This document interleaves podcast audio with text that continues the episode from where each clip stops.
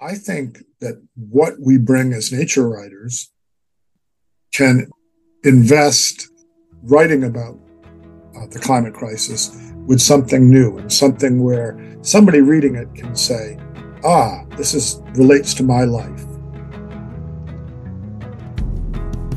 Welcome to the Wild Air Podcast. I'm your host, Brad Bedelt, and I'm thrilled to have as my guest today David Gessner. David is a creative nonfiction and essay writer. He's the author of 12 books, including All the Wild That Remains, which was a New York Times bestseller. His most recent book, Quiet Desperation Savage Delight, explores the life of Henry Thoreau in the context of the global pandemic. David is also a columnist with Orion Magazine, and he teaches creative writing at the University of North Carolina, Wilmington. What I love about David's writing is his voice. When I read his work, I feel like I'm being brought along on a journey with him, whether that's a road trip across the Midwest or a more metaphysical journey exploring a deeper rooted question. David's voice is thoughtful, curious, and often quite funny. The kind of climate writing I'm trying to do right now doesn't necessarily fit the mold and doesn't necessarily have answers at the end, which may be irritating to some people. In our conversation today, David shares some great advice for aspiring writers.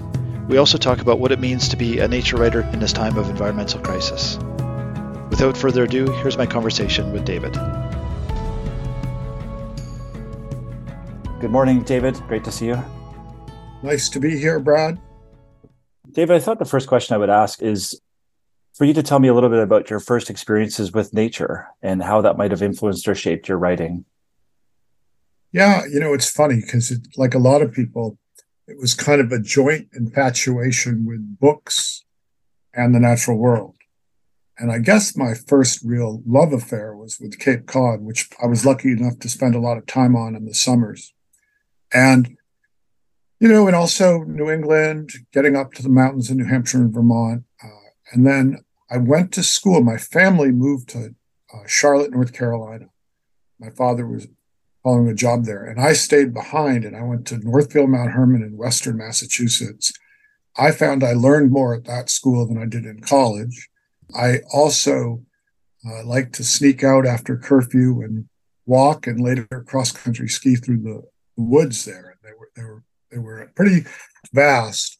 And I remember one time, and I can't remember if marijuana was involved or not, but I remember a long walk where I ended up ripping up a dollar bill uh, my father was very much a real world, you know, textile machinery uh, businessman. And so my rebellion against him, uh, I was the firstborn in a family of four, was one of the dramas of my early life. and the place, you know, kind of picture Dead Poet Society. it was, and I don't know which role I would be. I didn't kill myself, so I wasn't that one, but um, uh, so that you know it was linked as it so often is to rebellion this idea of, of, of, nature as a place to go other than your normal place. And also like a lot of people i uh, stumbled upon mr thoreau early on as a sophomore in sophomore english class and that pretty much did it. You know it was a it was a, a falling in love right then. You know a lot of the writing was a little boring to me but the general message the life men praise and call successful is but one kind spoke right to my adolescent heart. You know, uh, mm-hmm. I could find myself against the authoritative voice that was my father's, with uh, grabbing onto this equally authoritative but slightly uh, funkier voice that was uh, that was Mr. Thoreau. So mm-hmm. that was kind of how it started. Then I mentioned Cape Cod. Uh, after college, uh, not really knowing what I was going to do, I moved there. And I realized that what I'd seen during the summers was nothing compared to what happened once the bird migration started and once the seals came back and once the colors, quite mm-hmm. different than New England um, mountain inland colors, more purple and more, more uh, like Iceland almost. Uh, and I loved that year. That was a year that kind of sent me over the top. I love the scene at the start of your book, uh, Quiet Desperation, Savage Delight, where you, you bring your daughter uh, to the site of, of Thoreau's former cabin. And I think the quote is, "This is this is where the man who ruined my life, your father's life, once lived." That that made me laugh. That yeah. scene. Yeah, and I and then I say ruined in a good way. I mean, it really did kind of set me off on a course after college. I was just talking to some graduating undergrads last night, and to them, my God, it must seem an eternity. I graduated in 23, at 23, waiting to be, wanting to be, you know, an author. And I published my first book at 35, which doesn't seem so bad in retrospect, but those were long years. And, you know, working part time as a carpenter, working in a homeless shelter, working in bookstores, and not knowing uh, where I was going to end up. Uh, there was a lot of uncertainty there. But Thoreau was studying, uh, and it's funny because at the same time I was reading Thoreau, I was reading Vonnegut as a teenager, and they kind of mixed together. It was like a Reese's peanut butter cup sort mm-hmm. of thing, where the humor and the and the, the nature stuff start kind of started coming together. Uh, David, you've written a, a, lot of books, and I always think of you as a creative nonfiction writer. But you've also written quite a bit of, uh, quite a few novels, I believe. Can you speak to how, I guess, that side of your writing interacts with or shapes your your your nonfiction and essay writing? Well, you know, I've written. I haven't published novels, though I'm I'm working on one. I have high hopes for right now, but I've written maybe eight novels over the course of um, you know, my career, and in my 20s, that's what I wanted to be as a novelist. Mm. I had no, I, you know, I read nature writers, but I wasn't interested in being a nature writer. And frankly, I didn't think I qualified as a kind of poor naturalist. So the novels I wrote, which had a bit of nature in them, um, at first were kind of clunky. I joked that my characters would quote Thoreau to each other, but they got better. And when I finally turned to nonfiction, with the help of my mentor in Colorado, Reg Saner, I had I had certain skills as a nonfiction writer that I'd gained from being a fiction writer, uh, namely scene, dialogue, you know, using kind of more fast-paced uh, fictional techniques in my nonfiction. And by that, I don't mean I was lying. I mean I was just using mm-hmm. the, the skill set. A classic example: I just taught Tobias Wolff's "This Boy's Life," and you really see what a fiction writer can do with nonfiction in that, where it almost all moves in scene and dialogue. Hmm. So yeah, that really has helped me. Conversely, now going back to fiction later on, I find that I'm more willing to be descriptive and to pause and to tell as well as show. So it's it's it was a good mix, totally unintentional that I um, did it that way but I think it really helped the the nonfiction. And a lot of my first book, which is about Cape Cod, where I used details that I dug up trying to write a novel 1st mm-hmm. and then I use them in nonfiction.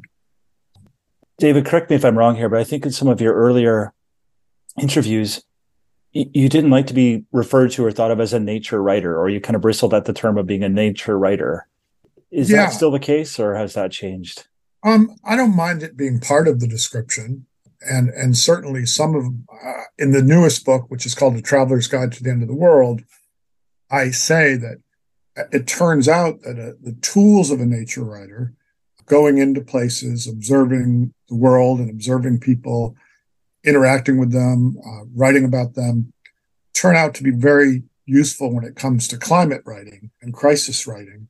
It's just a little more electrified version of you know going in and seeing a semi-palmated plover or something, mm-hmm. going in and seeing somebody whose house is just um, burned down. And so I like the tools of it. I like to mix it with other things, uh, with humor, with reporting, with memoir. Uh, I think you know I try to get my students. I try to nudge them away from memoir because you know not just not the self, and then I feel like a phony because I realize I've written 13 books about myself. so, but you know, it's myself and the world. Mm-hmm. It's me and then looking outward. So early on, and I kind of overdo this when I do talks, really, but I say that A Wild Rank Place, my first book, and the title comes from a Thoreau quote about Cape Cod. It is a wild, rank place, and there's no flattery in it. I'm thinking of Cape Cod in the winter, mm-hmm. not you know, not summertime. I thought, and I still think it's mostly a memoir of my father dying and my finding my voice as he loses his. And a lot of the stories are about him and focus on his kind of blunt businessman's voice. Hmm. So I was a little surprised uh, when it was called a nature book. And then I turned around and wrote Under the Devil's Thumb. It's funny because I wrote most of the Cape book while I was in Colorado. Then I moved to the Cape to promote the Cape book and wrote a book about love in Colorado while on the Cape. And uh, that really, to me, that book was about how our regions form us and how we're still really regional despite the McDonald's and the flattening out of the of the country. Mm-hmm. Um, and that was also called a nature book. So that's when I wrote the essay "Sick of Nature." You know, it starts like, "I am sick of trees. I'm sick of birds. I'm sick of the ocean," and really, what I was sick of is the straitjacket of genre, feeling like I was expected to ooh and ah at everything and mm-hmm. Be all kind of new agey. And um, but the irony of that one is that an editor for Algonquin read it, loved the essay, and asked me if I could write a book about birds. So that's when I really became a nature writer with Return of the Osprey. And uh, and just to continue that kind of weirdness of those first few books, that book kind of ends on a Wendell Berry-esque note where I say, I will stay on Cape Cod forever, which is how I got my current job in North Carolina. you know, and um, and I'm really grateful that I didn't, even though it would have been a better life in some ways, I'm really grateful that I didn't settle in either Cape Cod or Colorado and continue to just write books about how much I loved the place I was. Hmm. Some of my favorite books, it's favorite writers do that from, you know, Wendell Berry to obviously Thoreau. And, um, but I'm glad I didn't because I came to a place where I was a little bit of an exile and we were on the hurricane coast raising our our daughter was three months old when we got here and there was an element of uncertainty and chaos and that's why i formed the journal ecotone which was about place but not about the old kind of more sanctimonious view of place so i feel like my career has benefited from being what i call a polygamous of place mm-hmm. not a single I don't have one place where I say I'm married to you. I stay forever. You know, I get out west every summer. I go back to the Cape. So I'm moving between those poles. And though I kind of dream of finding one place, I, I think it's it's been healthy for me to do it the way I've done it. Yeah, I was going to ask you about that, David, because it's certainly something that I think a lot of writers dream about, nature writers, of of really being rooted in a place and and you know writing for that that region. And I certainly have had that that wish, but I don't know if it's all that applicable anymore, where people do move about and people people rent. Do you think that model of of Thoreau, knowing your place, knowing your backyard, has shifted with writers? Uh, it depends on the writer, and I think it's a lovely and important thing to continue that experiment. Um, I tried to do that a little in the uh, Quiet Desperation, Savage Delight, and I really do love my backyard where I am right now in North Carolina. Mm-hmm. I'm on Hewlett's Creek, also known as Dawson's Creek. I've got a writing shack down there. So I love it. Um, is it my, did I ever in the million years expect to be in the South? No. Mm-hmm. Uh, is it my favorite place on earth? No. Um, but it's, you know, it's a, it's a good marriage for sure to the, to the place. Mm-hmm. And, um, so I guess the other thing that I like about it is going to your point, I'm not trying to stand as a model of behavior and singular, you know, like when I read Walden, even though he he's saying, I found a different way to live. To, to a certain degree with Wendell Berry, you're hearing the same thing, maybe not as uh, stridently. Like he, here's my alternate way to live, which involves marrying a place. I'm not trying to do that as a writer. And so maybe it's good. I don't think this is a rationalization, though it sounds a little like one. I think it's good that my own self in my book reflects the geographic uncertainty that so many of us feel. And I think that's more of a majority of us. Now, would we be a better world if, if we were all kind of rooting down in our home places? Probably. Uh, that's not where we are. Movement and certainly with climate, uh, you know, climate refugees aren't just going to be in Indonesia. We've already seen New Orleans, thousands and thousands of people move to Houston and move to Texas, where they were then hit with floods, where they moved on to the next place. So mm-hmm. this uncertainty is very much our story at the moment. Rooting down, I still admire it. I still try to do it to some extent, but um, it's not the story I'm telling. Right mm-hmm it was interesting. I found it interesting reading in Quiet Desperation that there was in the thick of the pandemic, and you were seeing some hopeful signs in terms of people turning inward, uh, focusing more, I would say, on relationships, slowing down, the return of wildlife in some cases. Uh, mm-hmm. interesting to read it now. It kind of revived. I remember that feeling, but of course, you know, we're we're we're kind of out of the pandemic or coming out of it for sure. Do you still see lingering signs of the pandemic in terms of us, like some of those hopeful signs that you saw, or do you feel like we've come out of it completely and we're back to business as usual? What I hear from most people is the opposite of hopeful signs, you know, mm. and and uh, and the combination of that with an extremely intense period. When I wrote the latest book, Traveler's Guide, it was only a, I started traveling again in I guess a year after it's the year after the pandemic we started, yeah. And I moved I went up to DC first, which was bizarrely, you know, barbed wired and deserted and military mm-hmm. people everywhere. And then just coincidentally, I went out west to former ancient Puebloan dwellings that were also empty and abandoned and started thinking about civilization and and that it can fail. Mm. You know, um, and so for me, that time there were some positives to it for sure. Not just the fact that there were mountain lions prowling down the main street of Boulder during snowstorms and things like that, but I was chair of our department and I basically had a whole building that no one else could come into. Mm-hmm. and and I had the riding shack and a kayak that would connect me to the world in the backyard. And our daughter was home. And so I did not feel pain in quite the way some other people did. Mm-hmm. Now, simultaneously, I turned 60 during that time, and a lot of I had a lot of folks dying on me, good close people, not of COVID, but of other things. Mm-hmm. So, so there was that. But I feel like we've emerged into this time of where there've been just oh i know what i was going to say about the year so mm-hmm. the year of travel was just insane it was like i'd see a flash flood in utah i'd see a fire you know as i traveled into california i'd come back here to the hurricanes i, I write in the new book that my daughter's four years of high school were uh, hurricane florence freshman year where her high school was turned into a you know a, a hospital basically for a month a regular spring term her freshman year, another hurricane, I forget what its name was, in the in next fall. Then it was COVID the rest of the way.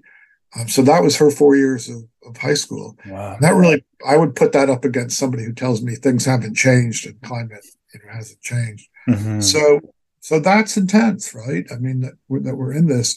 Um, for me, I did not emerge depressed from I, it was it was in a way refreshing to get away from the busyness of my life. Mm-hmm. But I I empathize with the people who did. Yeah, fair. Who, who, did who felt pretty beaten up and continue to feel beaten up, mm-hmm. and I really empathize with my students who, combined with the with COVID, thinking ahead in terms of climate, uh, get get pretty overwhelmed. Mm-hmm. David, I really enjoyed you have a recent column in Orion magazine about what the role of a nature writer is today in this you know climate crisis, this world we're in today. Could you speak a little bit to kind of where you're at as far as the role of a nature writer today? Yeah, I mean, I guess historically or critically, particularly according to New York critics, it's a kind of minor type of writing. And we're off to the side, you know, wearing our tweed coats and our binoculars and our little funny hats. Um, and to me, uh, seems that the crisis we're in uh, makes it clear that we're not that, that we're not minor side players, that there's there's something major here. I have read a lot of climate books in the last year as I've been working on my own. And and for the most part, my friend Bill McKibben accepted, I would say, um, I find them to be uh, either these kind of book reports, factual, which apparently people like. I mean, people are hungry for CNN and MSNBC and stuff mm-hmm. like that. Um, they're factual book reports or they're you know doomsday uh, cries. And despite my title, I'm not a doomsday person. And I think that what we bring as nature writers can invest and memoirs can invest writing about uh, the climate crisis with something new and something where somebody reading it can say, ah, this is relates to my life. Um, I also think that that sort of writing doesn't have to have a goal. There don't have to be like bullet points at the end. Mm-hmm. You know, I'm going to go down. I'm going to recycle. I'm going to do this and da da da. Part of our goal role as writers isn't to necessarily make somebody do something uh, right away. It's to permeate. It's to get people to to you know as much as we know climate is here, we run away from the thought. Climate change is here. We run away. We bury our heads in the sand. So it's to kind of say, this is our world now the way we have with other subjects in the past. I, I was saying you don't read a novel and finish the novel and go, okay, now here are my action points. Mm-hmm. You know, you read a novel and it permeates your consciousness. So the kind of climate writing I'm trying to do right now doesn't necessarily fit the mold and doesn't necessarily have answers at the end, which may be irritating to some people. Um, but it's funny because I write about my daughter quite a bit. And I asked scientists what the world will be like when she's my age. I, I was 42 when she was born, so 42 mm-hmm. years from now. And the answers are pretty scary, but it's a way to personalize impersonal crisis. And she's also quite different than me. She got the activist gene that's missing in me, and mm. you know she'll give speeches and at City Hall down here, and she organized uh, a climate group at our high school and continues to do that. You know, be an activist in college. So it's interesting to see that too. Mm-hmm. Um, one of the books I read recently was Ministry for the Future, mm-hmm. Kim Stanley Robinson, and it's a pretty friggin' depressing book um, for about 40, 50 years into the future. Yes, it is. And when and when we start start to fight back, I thought it was interesting everybody fights back in their own, the people who do, in their own way. The politicians pass laws, the lawyers legislate, the monkey wrenchers monkey wrench, mm-hmm. you know, um, and the writer's write. And I've always beaten myself up about not being more of an activist. And it made me feel better like, okay, I know I still should do more, but this is my, this is what I am. I'm a writer. And Hadley probably will do more than write books. She'll give speeches and fire people up, but I have not fallen into that role yet. We'll see. I've got a few more years left. yeah, I was I was curious. One of your earlier books that I really love, you write about two iconic nature writers, uh, Wallace Stegner and uh, Edward Abbey. Very different personalities. Uh, Stegner seems quite stoic, whereas Abbey is wild and and also an activist. And I'm just curious. That book is probably I don't know seven or eight or nine years old now. If one of them stands out to you as having more of an influence on your life now, or being almost more relevant now for you, that's a great question. Um, the original title of that book was Properly Wild, hmm. right? So, you know, I had just turned 50 as it turned out, I would, as it ended, I would become department chair for five years, very Stegnerian mm-hmm. position. And I was at 50, you know, I'd always kind of defined myself as a little bit of a wild man. So my question to myself was, can I retain some wildness uh, and some Abbey sort of wildness while also being a good dad, mm-hmm. you know, being a good leader, uh, uh, being responsible person in my life, a good husband, for instance. Um, So, uh, wrestling with that, I really feel like now, eight years later, naturally, I've gone in a more Stegnerian direction, but I'm about to do 10 days with a friend who's writing a book about jaguars on the Arizona Trail. And I'm really trying, I'm trying to keep my Abbey alive, you know, uh, to mm-hmm. the degree that I can. And, uh, and, you know, Stegner was an activist too. He always said, you got to sit in boring meetings, you know, in, in your mm. town or city or county. Uh, he just wasn't as flamboyant an activist. I guess no is the answer. I still draw on both of them. I hope mm-hmm. I can. It was a really fun book to write because Abbey was somebody I just, you know, like so many people in the West or in the East read him and was converted. I would say mm-hmm. he's second. He's second to Thoreau historically for creating converts, and obviously we could go into his complete political incorrectness mm-hmm. and his Trump and his Trumpian side in terms of border politics and misogyny. There's plenty to criticize with Abbey, but something about reading those first pages of Desert Solitaire. This is mm-hmm. the most mm-hmm. beautiful place on earth. Um, it made people want to get out there.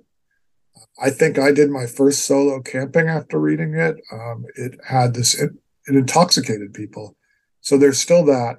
And then later on in grad school, I discovered Stegner. And boy, that was a whole new level of learning.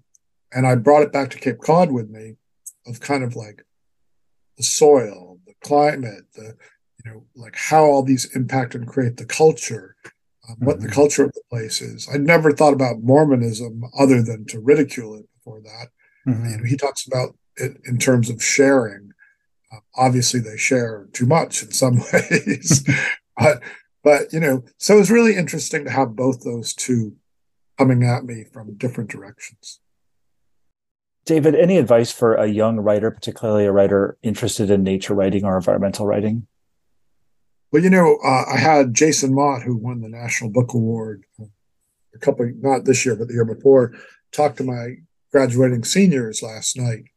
And we're very like-minded in terms of daily writing and energetic writing and kind of creating a schedule almost athletic schedule that you that you stick to and keeping your butt in the chair. Mm. and as much as i you know part of my writing are you know filling journals and getting outside and but my morning starts right where i'm sitting right now and uh, it's a pretty daily thing. I mean, I had a knee operation this year where I had to get up at four in the morning, and that was my one day off.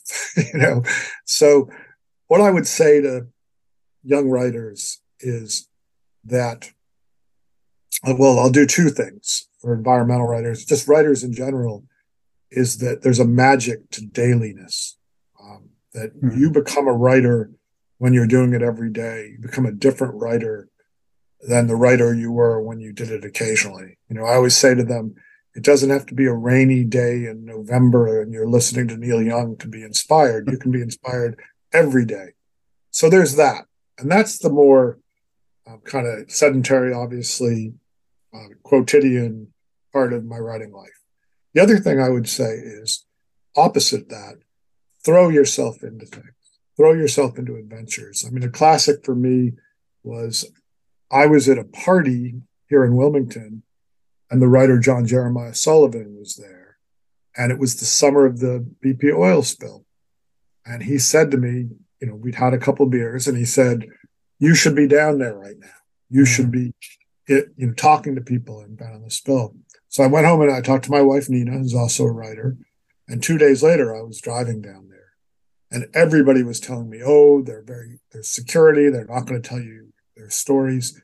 I found totally the opposite. It was like this Alice in Wonderland going into this weird world. And, but everybody wanted to tell me their stories and talk to.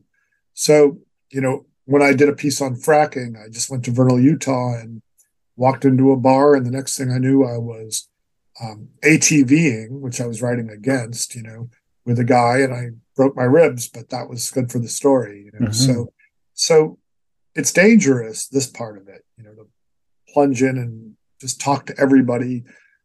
You'd find that politics aren't as simple as Fox versus MSNBC when you're out in the real world or the encountering people. I don't want to say real world because that's my father's term. Mm.